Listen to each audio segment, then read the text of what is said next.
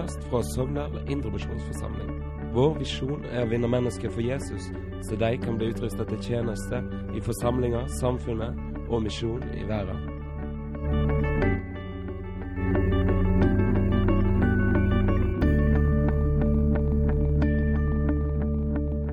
Dere er kanskje blitt ønska velkommen, men det får jeg også gjøre. Jeg hadde en fantastisk tid her i Sogndal og Lyngdal. Leikanger. Jeg har sagt Lyngdal hele tiden her. Feil. Ja. Så, så må jeg jo takke Inge da, og Knut, som er fra den menigheten her, også for at de har invitert meg. Men først og fremst kanskje Sara, hun som har vært pådriveren for dette her. Så hun er blitt veldig velsigna. Så jeg har fått masse, opplevd masse fint her. Bare hjemme, hjemmesnekra mat. Det første jeg fikk se når jeg kom, var en bilde av en fisk. Så sa han den skal vi spise snart. Han Han hadde bilde av en lyr han hadde fått. Første dagen fikk jeg hjemmeskutt eh, hjort, var det det? Så det har vært fantastisk å være her. Møtt masse fine mennesker. Fått kjent Guds godhet og glede med å få være her. Så nå skal jeg avslutte med det som eh, faktisk Gud er. Er det noen som vet hva Gud er for noe? Han er kjærlighet. Du vet, Gud bringte noe inn, inn, inn i denne verden som aldri hadde vært der før. Vet du hva det er for noe? Hans kjærlighet. Vet du hvem som bringte den kjærligheten til vår jord?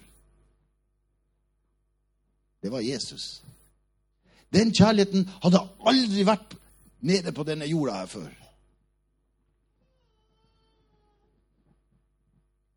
Den var det Jesus bringte ned til oss. Det er den kjærligheten som kan gjøre oss virkelig fri, slik at vi kan tåle alt urettferdighet som kommer mot oss her på denne jorda. Før så var det vanlig å gjengi ondt med ondt. Da var det tann for tann, øye for øye. Det var helt normalt før, før korset. Derfor er det også mange lever i det i dag. De har ikke forstått at Jesus gjør noe helt nytt. Helt nytt har Jesus gjort når han kom. Han utsletta alt av det gamle, for nå skulle det komme noe nytt inn i denne verden. Ett bud om å elske hverandre. En kjærlighet som aldri hadde vært på denne jorda før. Og det er den jeg skal snakke om i kveld, for den har Gud åpenbart for meg for fem år siden. Og jeg hadde ikke tenkt på dette her med å elske andre. Første går inn til 13. Det tenkte jeg andre kunne holde på med. For der må du begynne å gjøre ting for andre når du får tak i Guds kjærlighet. Den elsker på tross av. Den menneskelige kjærligheten som du har når du sitter her i dag uten å ta det imot Jesus Kristus, det er en selvisk og en demonisk. Ja, den kjærligheten er djevelsk, står det. Vet du hvorfor? For den tenker bare på seg sjøl. Den elsker bare når den får noe tilbake. Og hvis den ikke får det som den vil, så blir den fort sur. Den tåler ingenting. Den gjengir alltid det onde med det onde. Det er den menneskelige kjærligheten som kommer fra syndefallets forbannelse. Den er alle mennesker som blir født på jorda. Så vi kan ikke noe for det. For sånn er vi alle. Men Gud kom tilbake med den største krafta som fins i universet. Det er Guds kjærlighet. Den kraften som skapte himmel og jord. Hele, hele jorda er skapt av kjærlighet. For Gud er kjærlighet, står det. Og slik som Han er, er vi på denne jorda nå. For Gud skapte oss i sitt bilde. Men så ble det bildet røva i Edens hage av Adam når han begynte å synde. Men Jesus Kristus kom tilbake og gjenoppretta det bildet. Som, jeg, som vi egentlig skulle være fra begynnelsen av. Og hvis vi ikke får tak i Guds kjærlighet, så vet vi heller ikke hva vi skal være. Derfor dere som er her i dag, skal få høre en preken som aldri har blitt preka av noen andre før. Om Guds kjærlighet, hva Guds kjærlighet er, hva den kan gjøre, hva den har gjort for meg. Jeg står ikke her og proklamerer Guds ord uten å ha fått opplevd det på min kropp. Alt det jeg sier Jeg har prøvd alle Guds løfter så langt som jeg har klart. Og alle Guds løfter er ja til amen. De tilhører meg når jeg er i Kristus. Det var derfor Gud skrev den fantastiske boka. Den boka her. Disse ord er levende, kraftige og virksomme. Jeg vet det, jeg har prøvd det. Det kan sette deg fri fra alt det du måtte plages av mens du er i kroppen her på jorda. Tenk på det. For Gud er Gud, og han har sagt han skal være vår far. Det står i Lukas 11, 13, Hvis dere som er onde, gir deres barn gode gaver, hvor mye, mye mer skal ikke jeg, den himmelske Far, gi dere Den hellige ånd til Han som ber? For det er Den hellige ånd som gjør sånn at vi kan være kristne. Uten Den hellige ånd blir du bare en religiøs raring. Eller når du holder på med noe krist, kristendom, eller hva de kaller det for. Det har ingenting med Jesus å gjøre. Nei, nei, nei. nei, nei. Kristendom er skapt av mennesker. 300 år etter at Jesus var her, skapte de en grøt. Litt, litt menneskelig, og så tar vi litt av bibelord, så lager vi en kristendom. Det var romersk hærskar og presteskapet for 300 år siden som skapte kristendom. Det kan ikke hjelpe mennesker. Du blir bare enda mer religiøs og rar og sliter med de samme problemene. Jesus han kom for å sette oss fri fra fangenskapet som vi ble født inn i. Som vi alle mennesker blir født inn i. Det er det bare Den hellige ånd kan gjøre. Sette oss fri fra all faenskap som har bundet oss fra denne jorda her. For hvis ikke jeg hadde kunnet sagt det, så har jeg ikke stått her i dag. Alle som har levd det livet jeg har levd Jeg har sett en film, men det har vi ikke tid til nå. De er skutt, døde eller borte vekk. Jeg vet at Gud har holdt sin hånd over meg, for jeg har trodd på Jesus siden jeg, fem år, siden jeg var fem år. Derfor kan jeg stå her i dag. Jeg har vært to ganger inne på sykehuset, og legene skjønner ikke hvordan jeg lever. Det, det fins ikke medisinsk grunnlag. Jeg er blitt henretta. Jeg kom inn, inn, uten blod. Hjertet mitt skulle ikke kunne slå. Det eneste jeg kan si, du er et mirakel eller har englevakt. Og så har det hindra meg én ting. Jeg har ikke lemlesta andre mennesker. Jeg har levd i en verden som ingen andre har kommet ut av. Jeg har sett djevelens ondskap som regjerer her og nå. Hvordan folk kutter hverandre opp, skjærer og skyter hverandre mens man er levende. Tvert av. Sånt der, det var det mitt liv. Men jeg klarte ikke å gjøre det. For jeg tenkte mennesker er det eneste Gud bryr seg om. Og det er pga. at jeg har hatt rettferdigheten inni meg. For den som tror på Jesus Kristus, han blir på en måte rettferdiggjort, står det. Derfor kan jeg stå her i dag. Jeg er et levende bevis på at Guds løfter eksisterer. Så jeg hadde vært kristen i ett år når Gud kom til meg med dette budskapet om kjærligheten. Jeg hadde ikke tenkt på det i det hele tatt. For i begynnelsen, når vi tar imot Jesus Kristus, så står det da blir vi et barn. Det er derfor vi går over fra døden til livet. Vet du hvorfor vi alle er døde før vi tar imot Jesus Kristus? Det står i Kolossene 2,13. Vi var alle døde på grunn av våre synder, uomskårne som vi var i vår onde natur.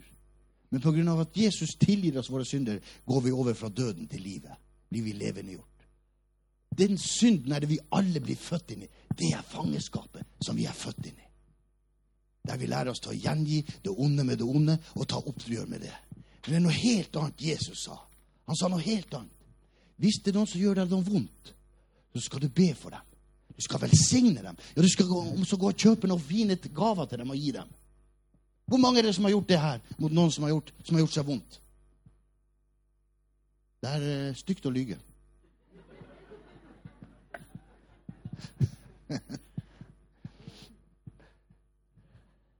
Jeg skal fortelle hvordan Gud har klart å la, å la meg snu det andre kinnet til. Hvordan jeg har klart å sette andre foran meg selv. For det klarer vi ikke i egen kraft. Jeg kunne ikke bli en kristen person. Jeg, jeg hadde ikke sjans, jeg. Derfor var det så lett for Gud å, å, få tak i meg. For det står at når du tar imot Jesus Kristus, så må du dø.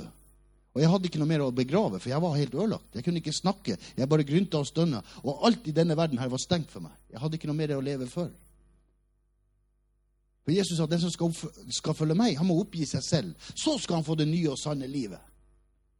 Jeg har ikke tid å gå inn på den undervisninga, for den har jeg tatt hele tida nå. Men jeg vet at det var det Jesus gjorde med meg.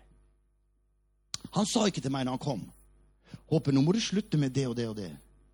Og så kan du ikke fortsette med det og det og det. For jeg gjorde jo masse rart. Jeg var jo gal. Jeg var ingen notorisk kriminell.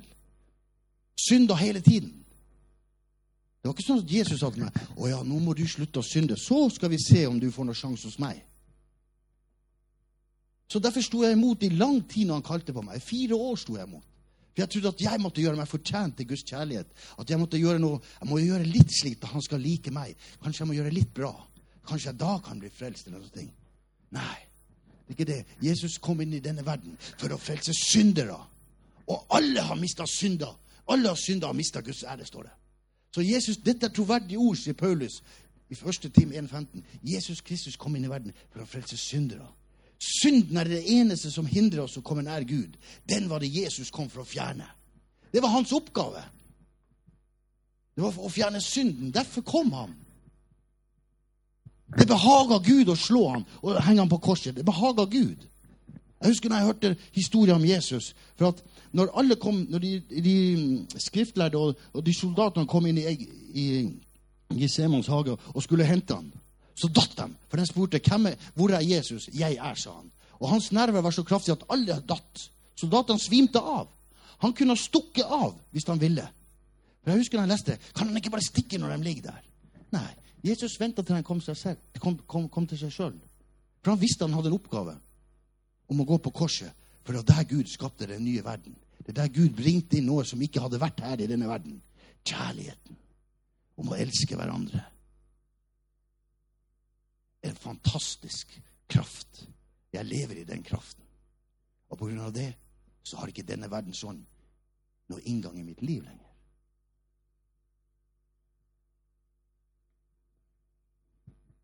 Så la oss se hvor høyt Gud elsker mennesker. Det er det det viktigste å få se. Hvor høyt dyrebart du er kjøpt. Hvor høyt Gud elsker deg.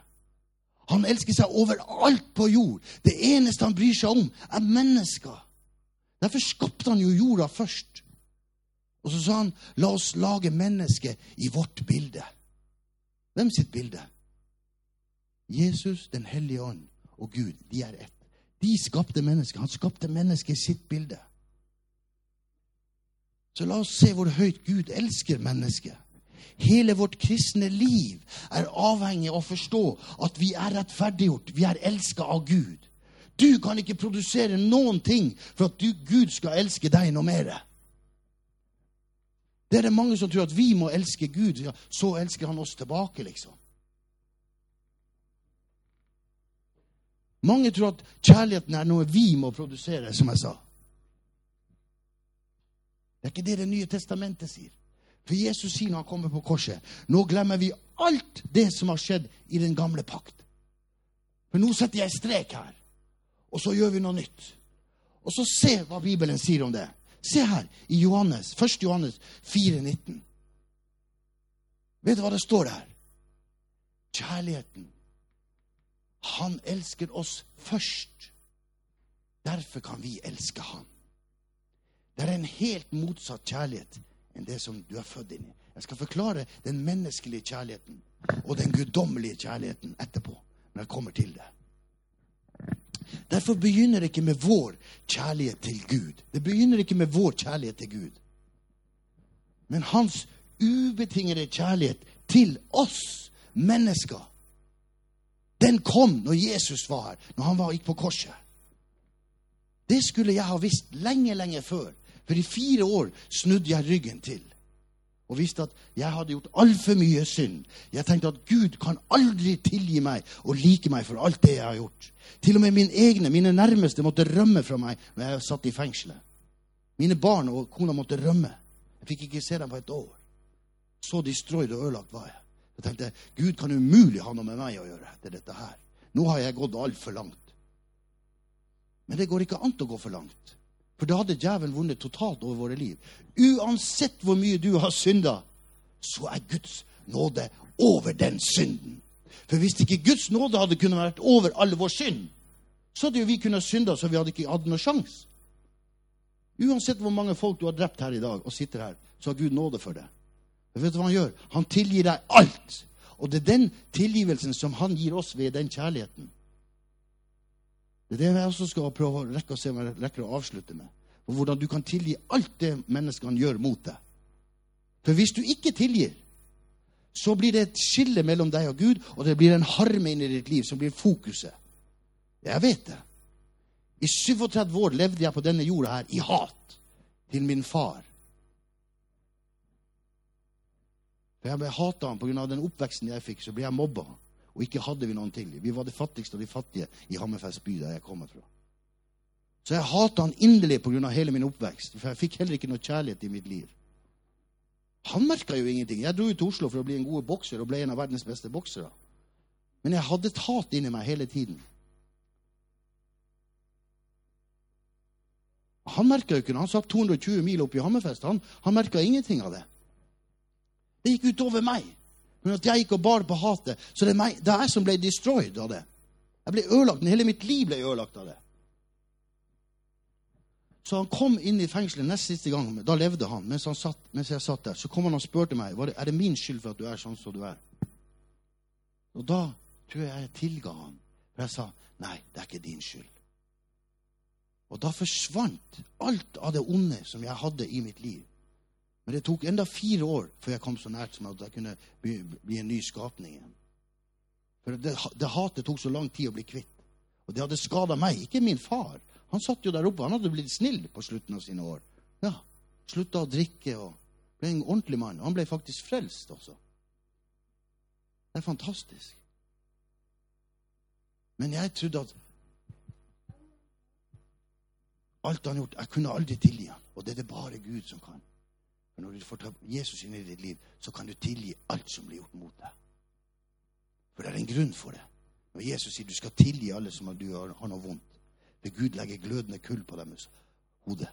Kanskje jeg kommer til dem. jeg skal fortelle deg hvordan folk som ville skyte meg fra den gamle tida, når jeg begynte å be og velsigne dem, hvordan de kom og ga meg en klem istedenfor en kule.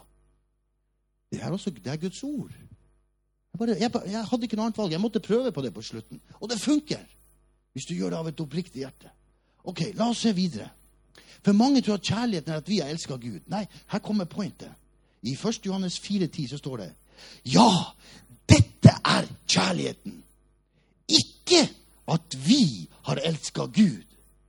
Nei, han har elska oss så mye at han sendte sin sønn til soning for våre synder. Jesus har sona all synd for oss. Derfor sendte han oss. Det er kjærlighet til. Han ga sin sønn mens du og jeg var de verste synderne.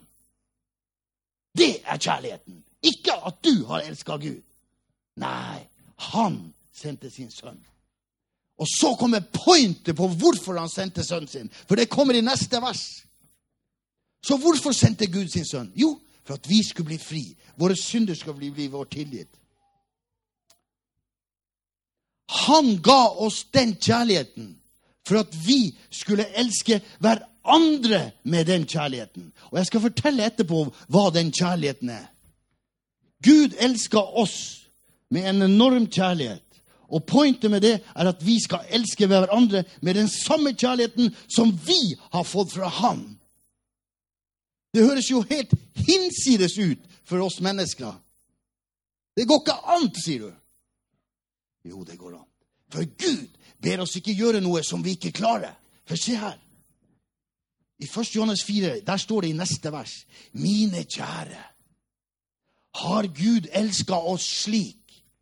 Da skylder vi å elske hverandre. Der fikk du svar på det, hvorfor Gud hadde elska deg så mye. Da skylder du å elske dine neste, står det. Andre mennesker. Det er pointet med kjærligheten. Det eneste vi skylder et annet menneske, det er å elske det med ubetinget kjærlighet. Ja, jeg skal ikke ta den, for den kom, ganske, den kom artig sist. Det var så stille her når ungdommen var her. Det var så stille her. Og dere har alle den, sett den reklamen. Vålerenga-reklamen mot Lillestrøm. Det er så stille i fjøset.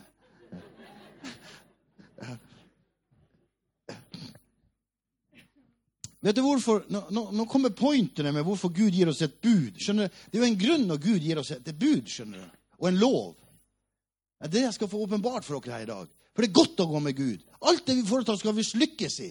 Det er det som er meninga. Hadde ikke jeg fått et bedre liv nå, så hadde jeg aldri giddet å vært frelst. Det tør jeg å si med hele mitt hjerte. Da hadde jeg ikke giddet å vært frelst. Da har jeg gått tilbake til det gamle livet mitt. Der jeg kjørte rundt i limousin og hadde alt det vi søker etter. Makt, penger, posisjoner, og levde sånn. Jeg husker noen spurte meg Håpe, hvordan kan du være lykkelig? Du som kjører i limousin. Vi mennesker er så blinde vet du, at det vi ser vet du. Vi tror at vi er lykkelige da. Vi, alt det vi ser i, i Se og Hør og alle disse motebladene. Vi tror at de menneskene er lykkelige. Jeg orker ikke å si navn på dem som er der. Ha-ha! De er ikke mye lykkelige for de bor i et slott og kjører limousin. For det er noe som heter samvittighet i menneskene. Den kan du ikke kjøpe deg bort fra. Den ser ikke Jeg ser ingen samvittigheter her. ja? Det er bare Gud som ser den, og han vet nøyaktig hvordan han skal straffe deg og påminne deg om hva du har gjort i ditt liv. Ja, det er derfor Jesus han fjerner den onde samvittigheten som du kan gå og bære på. Ja, det vet jeg alt om. Jeg var bli spist opp av min samvittighet. Jeg var helt ødelagt. Derfor måtte jeg bruke så mye smertestillende narkotika for å døyve mitt liv på slutten at jeg hadde ikke lyst til å leve. Og Da kom det noen raringer og sa til meg og du bor jo i det flotte huset, har jo Harley Davidson og kjører limousin. Hvordan kan du være lykkelig? For vi, er så, vi blir så løy. Det er løgn, det vi ser med de øynene her. Materielle ting! Pff, du kan ikke bli lykkelig av det. Gud gir oss noe større kraft som heter Guds rike, som kommer inn i ditt hjerte, og som du kan få gratis ved å ta imot Jesus Kristus. Det er et fantastisk rike som fungerer overalt. Ikke på tross av omstendighetene i verden her. Det vet jeg også alt om. Men la oss se hvorfor Gud vil at han skal gi oss en lov som vi skal følge. Jo, for hele loven er oppfylt i dette ene ord, står det. Paulus skrev om det. Hvis du ønsker å oppfylle de ti bud, hvor mange har klart å holde de ti bud her? Bra. Bare ærlige folk her. Ingen klarer å holde de ti bud. Iallfall ikke Israels folk, for Gud ga dem de bødene. For de ropte og skrek 'Vi trenger ikke noe Gud mer. Gi oss noen lov, lover som vi kan leve etter.' Det var derfor de fikk de ti bud. Så vil vi ha konger. Vi vil ikke leve slik som du har sendt profeter til oss. og sånn. Så drepte de profetene. Vil de ha konge til slutt, så fikk de det også. Men Gud har en plan, skjønner du. For at, Hør hva det står i Romerne 13,8 ha ingen skyld til noen annet enn å elske dem. Den som elsker sin neste, har oppfylt loven. Wow! Den eneste måten å oppfylle loven på, er å elske et annet menneske. Tenk på det! Og jeg skal vise dere hvorfor dere skal oppfylle loven. Å elske sin neste er den eneste måten å oppfylle loven på.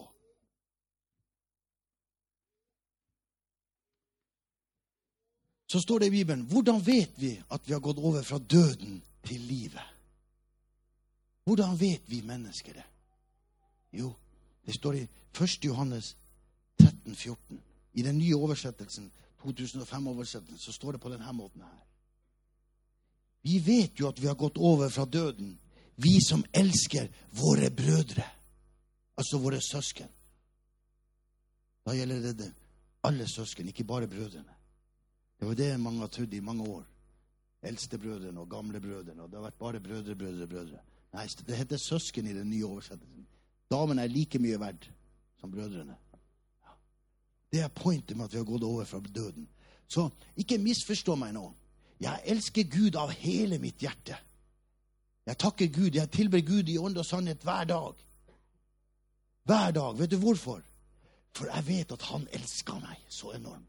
Derfor kan jeg elske ham. Og derfor kan jeg også elske alle menneskene, uansett hva de gjør mot meg.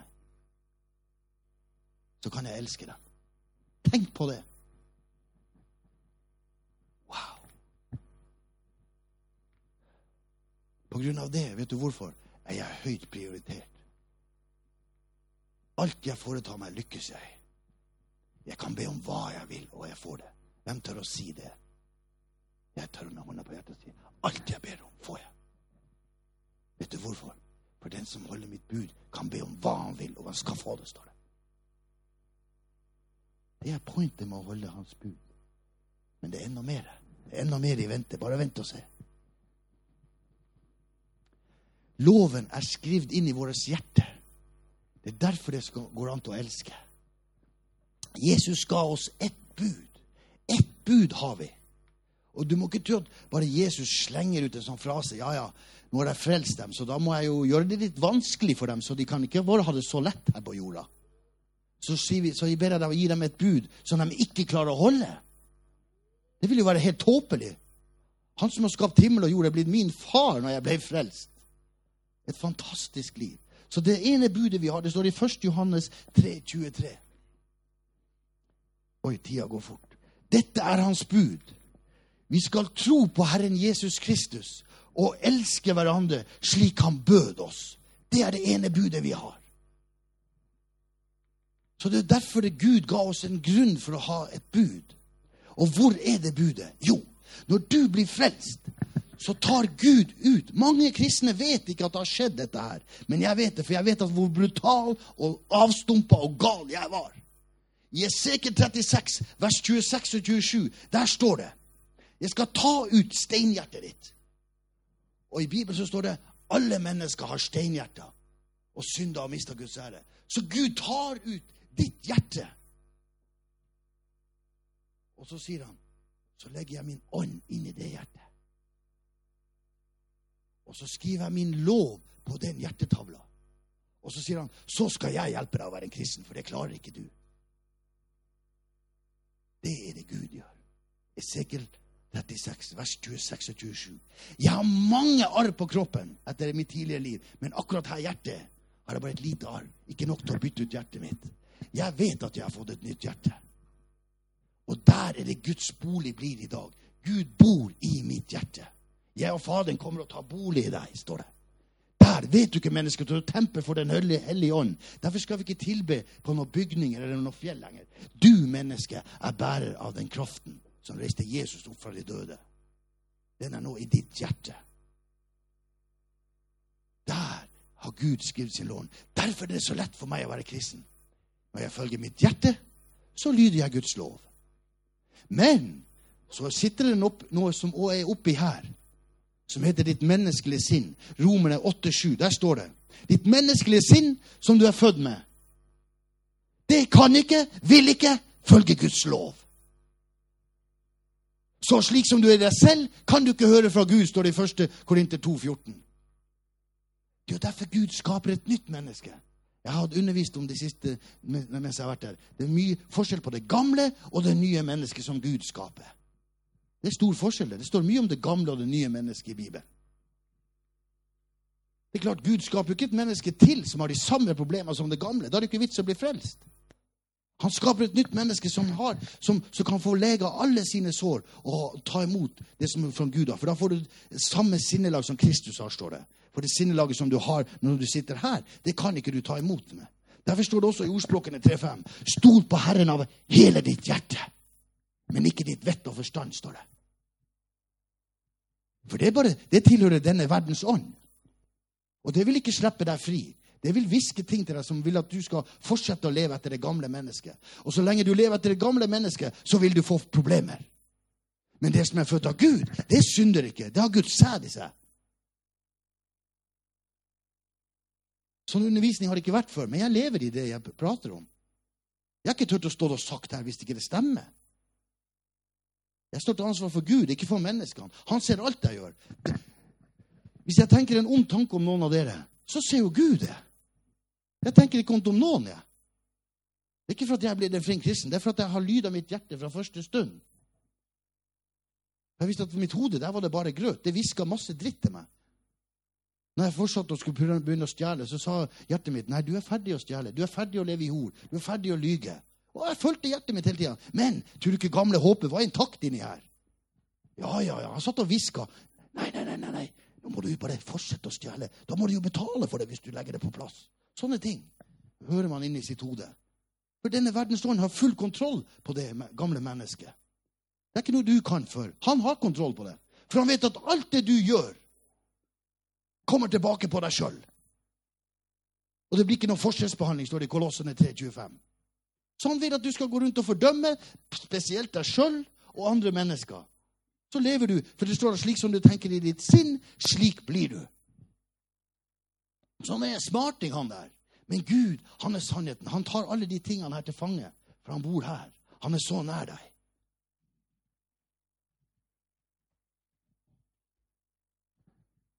Wow, dette her er store ting det jeg står og snakker om. Det er enorme ting. Det er det Gud vil at vi skal få tak i. Bli satt fri fra denne verdensånden. For Jesus Kristus kom inn i verden for å sette fangene fri.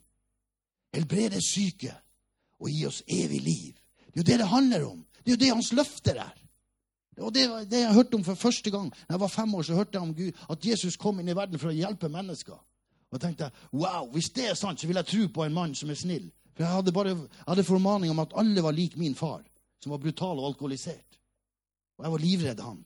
Så tenkte jeg, Hvis det fins en snill mann i verden, så vil jeg tro på han. Og det står at hver den som tror, ikke skal gå fortapt. Derfor er jeg her. Derfor kan jeg stå her. Derfor sier legene at nei, vi skjønner ikke hva det er. Det fins ikke medisinsk grunnlag for at du skal leve. Du er et mirakel. Vi har studert I 10-15 år har vi holdt på med menneskekropper og studert det. Vi skjønner ikke. Det fins ikke noe medisinsk grunnlag for at du lever.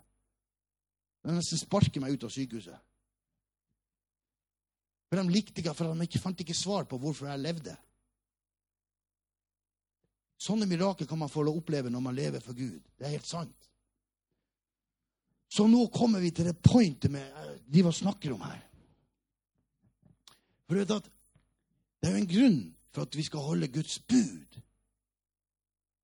Nå skal vi se hva som kan skje med oss når vi holder Guds bud, og hva som oppfyller Guds bud.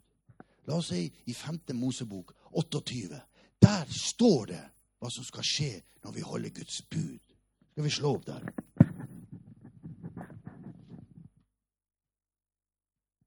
Dette, det er det Gud sier til Moses. Han sier, 'Fortell folket dette her', sier han.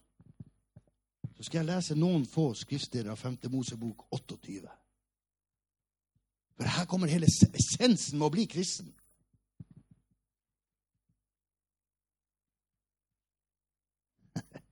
Jeg ser det er noen som smiler, og det er bra, for da vet jeg at ånden deres hjerte er med på det jeg snakker om. 5.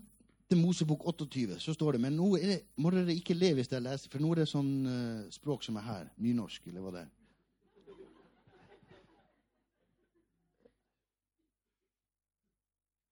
Jeg oversetter. Dersom du hører røsten din Herrens Gud, og akter vel på å holde alle hans bud, jeg gir deg i dag. Da skal Herren din Gud sette deg høyt over alle folkeslag. Og alle disse velsignelsene skal følge med deg. For det var jo det jeg oppdaga når jeg ble kristen. Det kom velsignelser med å være Guds barn. Ikke bare beskyttelse, men velsignelse også. Og det var det en av disse mine på, kameratene mine på Tatto-studiet prøvde seg på meg i begynnelsen når jeg var kristen. Så sa de Håpe, tror du på det der greiene med Jesus? Er det, ikke, er det ikke bare du som har tatt deg sammen og blitt en sånn snill og flink, normalt menneske? Så tenkte jeg med en gang å ja, kanskje, kanskje det, kanskje. Kanskje jeg bare er en sånn snilling. Men så kom det ting inn i mitt liv med en gang som jeg ikke kan forklare. For det står at Gud skal stadfeste sitt ord ved under og tegn og mirakler og velsignelser. Se her hva det står. Velsignelser. Dem kan jo ikke jeg gjøre meg fortjent til ved å bli snill. For det begynte å skje ting rundt meg. Familien min blir gjenoppretta, og etc. av forskjellige ting. Så her, se hva det står. Og alle disse velsignelsene skal komme over deg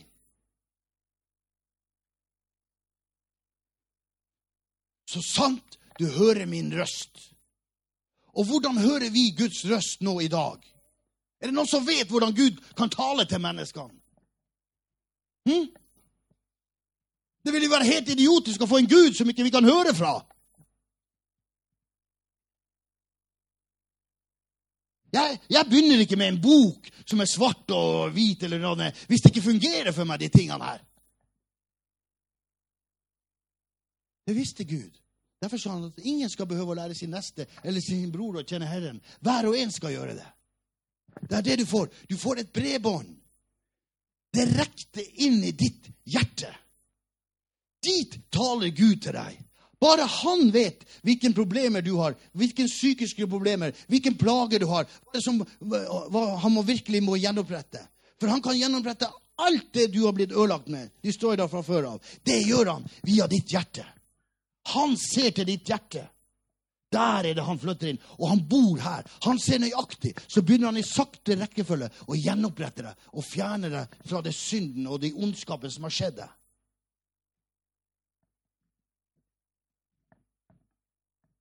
Jesus sier, 'Kom med din byrde, så skal jeg bære den'. Uansett hva som plager deg, så skal jeg sørge for at det forsvinner fra ditt liv. Det er hans løfter. Hvis ikke det hadde fungert for meg, som var så ødelagt, så hadde jeg jo fortsatt med alle de der Jeg hadde milevis holdt jeg på å si, med, med, med resepter. Jeg kan få all medisin som fantes. All narkotika, all steroider. Alle de tingene klarte jeg å, få ut på resepter.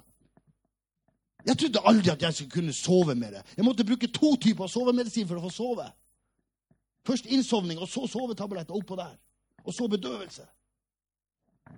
For så ødelagt var jeg. Jeg tenkte jeg kommer aldri til å kunne sove. I dag trenger jeg ingenting. Jeg trenger ikke en eneste tablett. Bare det er et mirakel. Det er en velsignelse å være fri fra denne verdensorden. Jeg er satt fri. Det er en av tingene jeg er satt fri fra. Og mange, mange andre ting. Så her. Og så skal du Velsignet skal din inngang av livet være. Velsignet skal din utgang av livet være, står det. Hvis du holder mitt bud. Herren skal sette deg høyt. Alt det du foretar deg, skal du lykkes i. Hvor mange har lyst til å lykkes i det man holder på med her?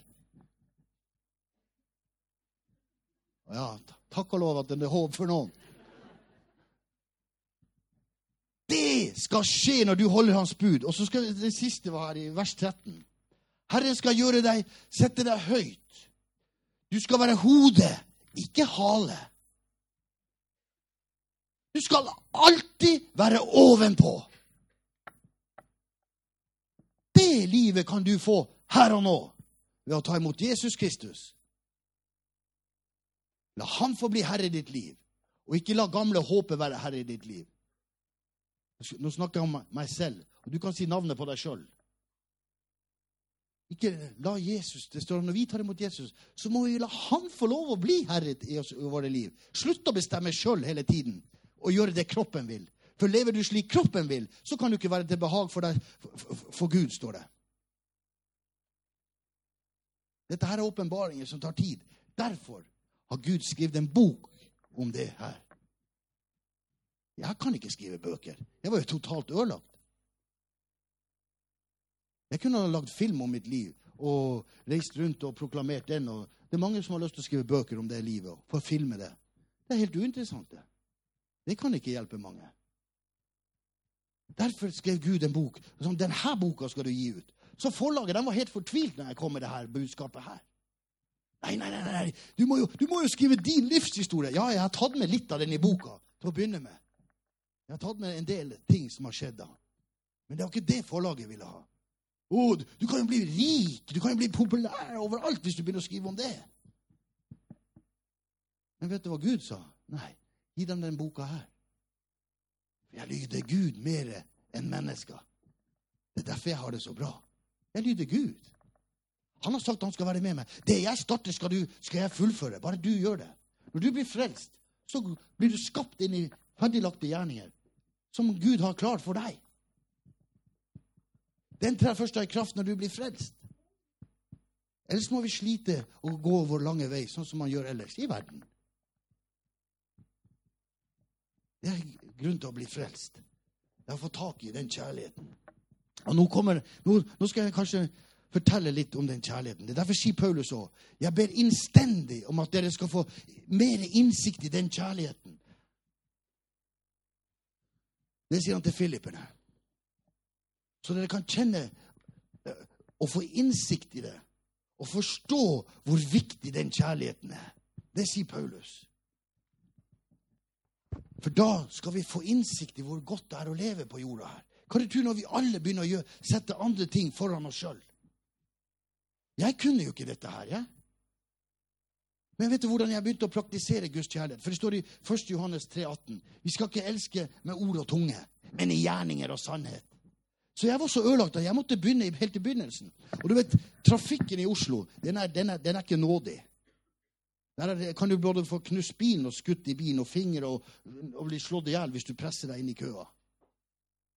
Så det jeg prøvde på Jeg begynte å praktisere Guds kjærlighet der. Slippe andre foran meg selv. Når de ikke hadde rettigheten på sin side engang. Vet du hva som skjedde med meg da? Jeg kom fortere fram dit jeg skulle. Tro det eller ei, men det er sannheten. Så prøvde jeg å sette Guds kjærlighet når jeg sto i kassa på Rema 1000. Og du vet at nå stjeler jeg jo ikke lenger, så nå hadde det jo en full handlevogn. Ja, før så stjal jeg. Vet jeg, jeg vet ikke om jeg har tid å ta den der. Vet du, etter at jeg ble frelst Jeg skjønte jo ikke at jeg var frelst som det var. Så alltid når jeg gikk og handla, så stjal jeg. For det, fra, det hadde jeg gjort fra min oppvekst. Jeg hadde stjålet fra de rike. Hele tiden. Så jeg pleide å, jeg, Til og med når jeg handla, så la jeg melk og brød mitt litt i vogna. Men så pleide jeg en sånn lang frakk på meg som jeg har putta alt det dyre inni. Med Vitaminer og alle de tingene. Barberblad. Putta det i lomma. sånn. Men med en gang jeg stjal det, så sa det fra mitt hjerte Du stjeler ikke lenger. Og da så jeg meg rundt. Hvem er det som tør å si at jeg stjeler? Men det var ingen der. Det var den. Da ble jeg satt fri. Så jeg prøvde jo det. Så snur jeg meg, så ser jeg ei sånn dame som står bak meg i kassa. Hun hadde bare noen få varer i, i armene. Og så sier Guds kjærlighet du skal sette de neste foran deg selv. Og jeg måtte begynne sånn i det små. jeg. For hvis ikke du begynner å vanne frukten, Guds kjærlighet, i det små, så kan du heller ikke gjøre det i større ting. Så jeg slapp henne forbi meg. Jeg spurte først har du, har du, uh, uh, har du dårlig tid. Så ser hun litt sånn sjenert på meg. Nei, jeg er på jobb, ja, sier hun. Å jo, men da er det dårlig tid, for det har ikke jeg. Så jeg slapp henne forbi. Og da stadfesta Gud med hvordan du setter andre foran deg selv. Han slo så ned i meg at tårene spruta og hele vogna dirra. Sånn setter du andre foran deg selv, sa Gud til meg. Og så begynte jeg å gjøre det. For at, du, alt det du gjør for din neste, kommer tilbake på deg sjøl, står det i Matteus 7,12. Alt det du vil som skal skje for deg, skal du gjøre for andre. Og det klarer du ikke hvis du ikke har fått Jesus kjærlighet inni deg. Det går ikke. Det vil stoppe opp for deg til slutt. Så nå skal jeg ta en helt enkel svar på det. Først så begynte jeg med det. Og vokste, og det ble kjærlig. Så ble jeg satt for Gud prøver hjertene våre. Han prøver om vi lever i det vi, det, det, det vi gjør. Så var det en eh, bror som jeg hadde, hadde La oss si, han kom til meg hver dag i, i et halvt års tid. Han hadde ting han måtte be for, og han hadde vært kristen i 13 år. Han hadde drakk enda bare melk. Han kom seg ikke ut av det gamle livet. Så han kom alltid til meg hver dag så måtte vi be om ting som han hadde gjort, eller som han, noen hadde gjort mot han. Og alltid var det grov synd. Og vi måtte be og be og be. og be. Men det skjedde ikke noen forandring på han. Og du vet at Guds kjærlighet den lar seg ikke utnytte av denne verdens ånd. For han var så bærende av denne verdens ånd at han prøvde å slite meg ut. Så jeg sa til han nå avslutter vi. For det, veldig, det, det, ble avslutta med et veldig grovt miss av han. Som jeg så ondskapen virkelig eksisterte. Og han dro ned og gjorde noe mot et annet menneske som ikke er tilgivelig. Så sa jeg nå avslutter vi samarbeidet. Det går ikke. Nå overlater jeg deg til djevelen, holdt jeg på å si det. Sånn som Paulus sa. Så får han ta seg ut av det. Du har vært kristen i 13 år, og så driver du her med det hor, horeriet ditt. Og faenskapen og ondskapen og slår ned andre folk. Det har, det, det har ingenting med Gud å gjøre i det hele tatt. Absolutt ingenting med det nye mennesket å gjøre. Så sa jeg vi avslutter det. Så etter et par måneder så ringte han meg. På en kveld som jeg hadde dusja og gjort meg klar til å gå skulle bare se et program på TV, og så skulle jeg gå og legge meg. Så spurte han kan vi se på det og det, den fotballkampen der. Det var italiensk, eller hva det var. Nei, så sier jeg jeg er ikke interessert i noe greier av fotball. Jeg har helt andre planer. Og så sa det mitt fornuft sa nå har han vært her så mye og plaga deg. Han kan du bare legge på røret til. Han har du ingenting med å gjøre. Det sa mitt fornuft. Og jeg gjorde det. Jeg gjorde som mitt fornuft sa. Med en gang jeg hadde lagt på røret, så sa det fra mitt hjerte Det er der Gud bor. I mitt hjerte så sa han Han dømte meg ikke. Han bare spurte meg hvem satt du først nå. Oi, meg selv, sa jeg jo. Ja, det gjorde du. Og da hadde jeg to valg. Enten å lyde mitt hjerte eller mitt fornuft, som var helt greit. Nei, jeg tok opp røret med en gang og slo nummeret. Nei, sa jeg, kom hit. vi ser denne fotballkampen. Det, var, det, det svei med en gang når det gjorde det. Men det var så frigjørende etterpå. Åh, jeg hadde fulgt Guds lov. Og han kom jo durende i full fart. da. Satte seg ned og tok fjernkontrollen og switcha. Bo, bo, bob. Fant ikke noe fotballkamp. Han. Så han dro jo. Og jeg fikk se på det programmet jeg skulle ha. Sånn var det Gud prøvde mitt hjerte, om jeg, om jeg setter meg selv i førersetet hele tiden. For det gjør ikke Guds kjærlighet. Nå skal jeg fortelle deg når Paulus sier i Bibelen, i 1. Korinter 12,31, så sier han Jeg skal vise deg en ny og bedre vei. Én, én ny og bedre vei. Han sier ikke to. Han sier ikke tre. Han sier én. Én ny og bedre vei, sier han til oss. Første Korinter 12, 31. Så skriver han det kapitlet som heter kjærlighetskapitlet. Første Korinter 13. Han skriver hele det kapitlet. Der er den nye veien. Og så sier han, når, du, når han har skrevet det kapitlet, så sier han gjør det til ditt store jag i livet. Og der sier han noe viktig. Hvis ikke du har den kjærligheten You are zero. Du er ingenting.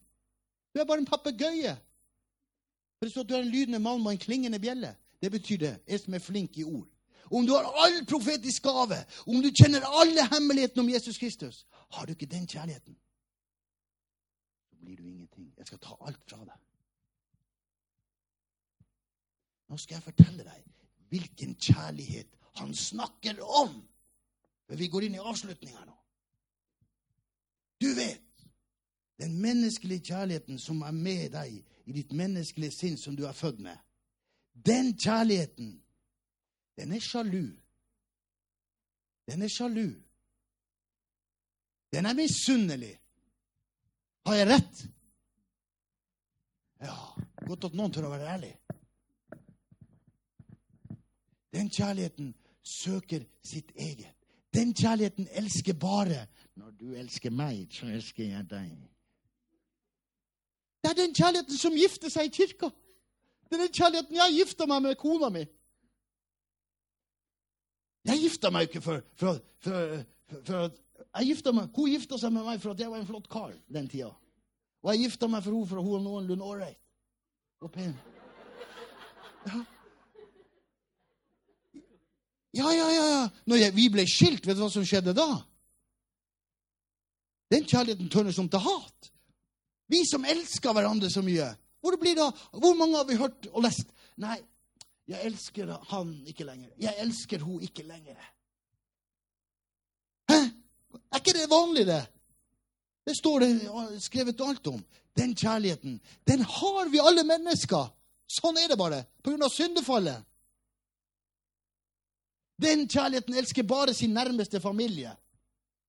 Den kan ikke gjøre noe for andre hvis man ikke eh, har virkelig fått utvikla litt av kjærligheten. Den bare tar seg av oss og mine. Det er den menneskelige kjærligheten. Og vi kan ikke noe for det. Hør! Nå skal jeg vise deg en ting, som hva som står i 1. Korinter 13. Den kjærligheten, Hvis ikke du har den kjærligheten, så får ikke du til ditt kristne liv. Den kjærligheten elsker på tross av. Den kjærligheten setter alltid andre foran sine egne behov. Wow! Den kjærligheten hisser seg ikke opp. Den kjærligheten er ikke misunnelig. Den kjærligheten er ikke sjalu.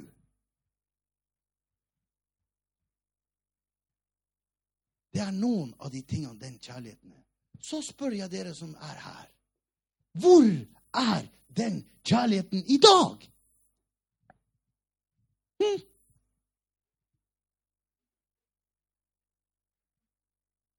Den kjærligheten er utøst i vårt hjerte ved Den hellige ånd. Romerne 5.5. Der er den kjærligheten, broder. Wow! Tenk å ha en sånn kjærlighet. Den kjærligheten driver all frykt ut. Du behøver ikke å frykte noen ting på denne jorda. Det gjør jeg i dag. Den kjærligheten kan velsigne og be når din datter blir voldtatt av tre menn.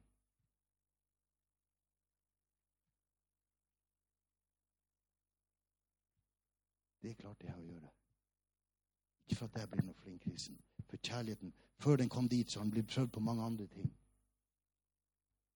Jeg vet hvordan gamle Håpet reagerte når noen rørte hans sønn. Da levde jeg i øye for øye, tann for tann. Rett før jeg ble født på ny, så var det noen som sparka ned sønnen min. Han fyren hadde svart belte i karate og var voksen. Og Sønnen min hadde akkurat operert beinet. Og han plages enda faktisk. Han har akkurat vært inne og operert igjen. Og det er åtte år siden. Han fyren slo jeg rett i hjel med ett slag. Han var død. I to dager lå han i respirator.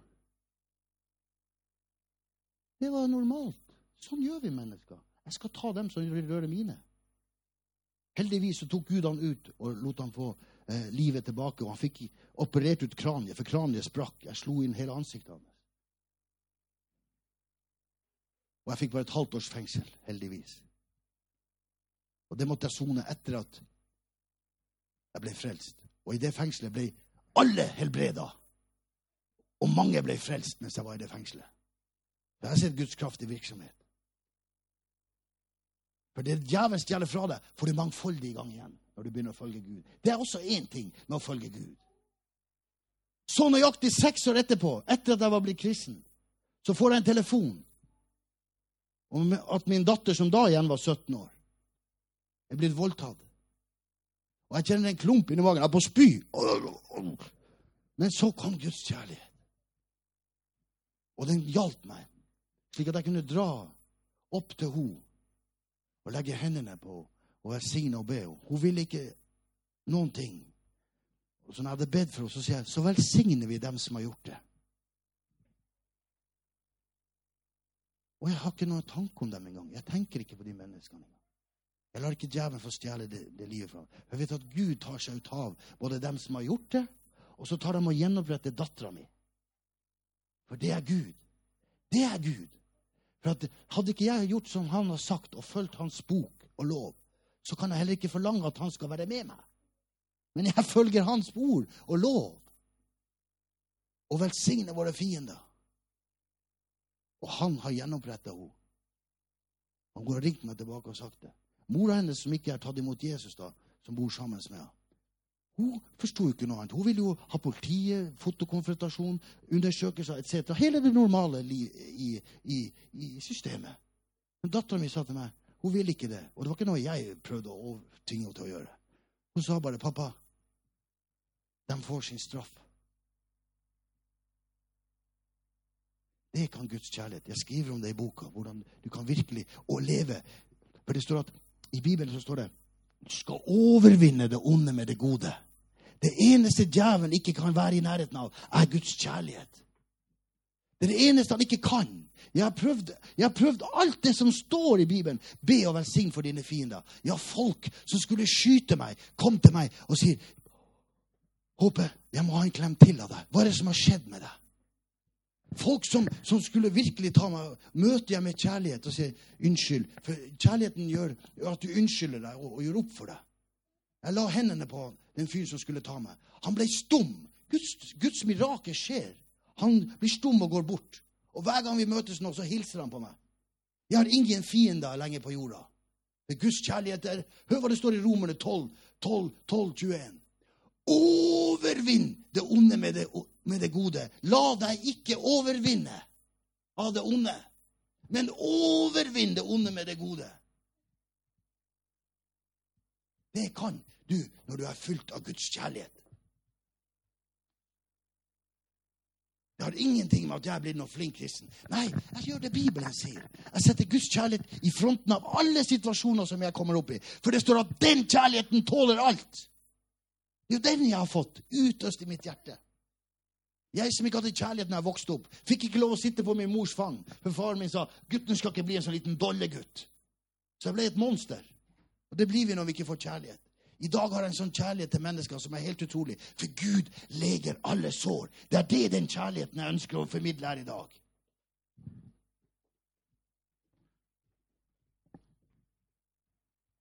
Og jeg kan dessverre ikke overnatte her, for jeg må hjem. Flyet går snart. Jeg skulle gjerne vært der mye mye lenger og gitt dere mye mye mer. Jeg skulle ha bedt for dere, dere, men jeg får håpe jeg får komme igjen en annen gang. For det finnes en fantastisk kraft i Den hellige ånd. Alle Guds løfter tar i kraft for deg. Så jeg vil ønske deg at du får tak i den boka som Gud har skrevet der borte. Og det er ikke for at jeg er interessert i å selge bøker, for det er ikke i det hele tatt. Du får 10% av det, av det boka koster. Det er jo latterlig. Forlaget tar alt. Men det gjør meg ingenting, bare jeg får gitt ut de greiene der, sånn at folk kan bli fri fra denne verdens ånd og få tak i universets største kraft, som er kjærlighet. Den har vi fått for at denne verdens ikke skal kunne gjøre oss noe med det. Det er frelsen, og det er Guds ord. Det er det jeg ønsker å gi til dere. Jeg ønsker ikke å selge bøker. De pengene der har jeg lagd en stiftelse som pengene skal gå inn på, til å fortsette å velsigne folk med. Jeg vet at Alt det jeg gjør for andre, får jeg tilbake igjen. Mangfoldig. Det er også bare Gud som kan få deg til å gjøre det. Gi, og du skal få. Det høres jo dumt ut for det menneskelige sinnet. Så jeg vil ønske deg at du får tak i Kristi sinn som fins i frelsen. Og du vil bli en seierherre. Og folk rundt deg vil komme og spørre og si hva er det som skjer med deg. Du lykkes jo i alt du gjør. Hva var det Bibelen sa? Alt du gjør, skal du være med. Jeg skal være med deg hele tida. Det er fantastisk. Din arbeidsplass, din skolegang, alt det du setter deg for, skal du lykkes i. Hvis du holder mitt bud om å elske din neste. De neste er dem du møter der ute i trafikken, i køa på Rema 1000. Det er det jeg vil oppmuntre deg til, å få tak i dette budskapet som Gud har skrevet til oss. Gud har gjemt dette med kjærligheten i 2000 år. For ingen kristne har levd i den enda. For de har gjengitt ondt med ondt. Vi hører jo hvordan disse korsfarerne har gått og halshugga um, andre mennesker i Guds navn. Ja, det er jo til og med her ute blir jo Norge kristna med sverdet. Men det tok 2000 år Vet du hva? Det er bare to dager for Gud. For 1000 år er som én dag for Gud. Den kjærligheten har Gud gjemt til oss som lever i denne tid.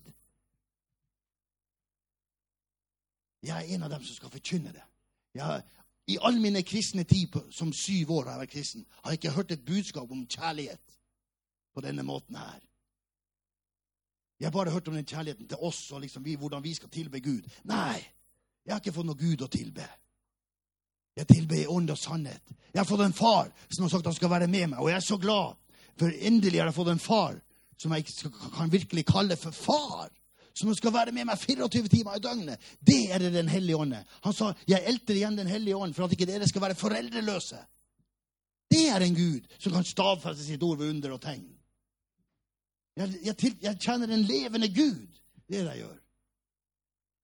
Som har bevist at han finnes. Men at han kan forvandle et sånt ufyselig og forpesta menneske som jeg har vært. Som legene sa, vi har ikke sett et så ødelagt menneske. Gå hjem, du får trygd. Vi kan ikke gi deg en diagnose engang. Du har Vietnam-syndromet. Vi kan ikke hjelpe deg. Bare Gud kan. Og når han kan gjenopprette meg, så kan han gjenopprette hvem som helst. Og han tilgir alle våre synder. I Jesu navn. Nå skal jeg bare be en bønn for oss alle som er her. Så må jeg bare stikke skal vi bare gå inn for Gud akkurat her og nå. Alle skal få Den hellige ånd til Han som ber. Kanskje du kan få den kjærligheten og kjenne på det. Vær oppriktig. Bøy ditt hode og lukk dine øyne, så skal jeg bare be en, en sannhet. For Gud ønsker å hjelpe mennesker.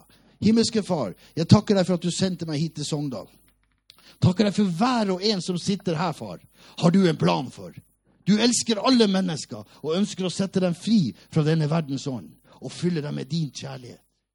Akkurat i dette øyeblikk, far, så åpenbarer du deg for dem som vil, far, og fyller, de, fyller deres hjerte med din kjærlighet, slik at de kan overvinne denne verdens onde ånd. I Jesu navn. Jeg ber om det. Jeg ber om at du kaller på hjertene til her, er de som er her nå. Du har tilgitt dem all deres synd. De behøver kan gå ut av dette huset her og være syndefri. For i Jesus Kristus så blir vi rensa ren i, i, av hans blod. Så i Jesu navn, far, igjen. Ta vare på disse menneskene. Amen.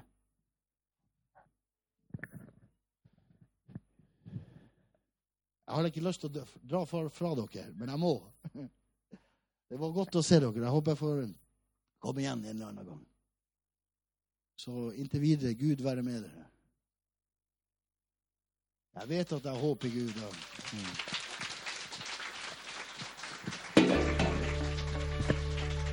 Likte du undervisninga og vil finne ut mer om forsamlingen vår i Sogndal, gå inn på www.sogndal.imf.com. Vi holder til i gamle Gildehus-kantina. Den finner du første innkjørsel til venstre etter du har passert Skjell på vei mot Leikanger. Gjerne kontakt med oss eh, via websida hvis du eh, ikke finner fram. På gjensyn.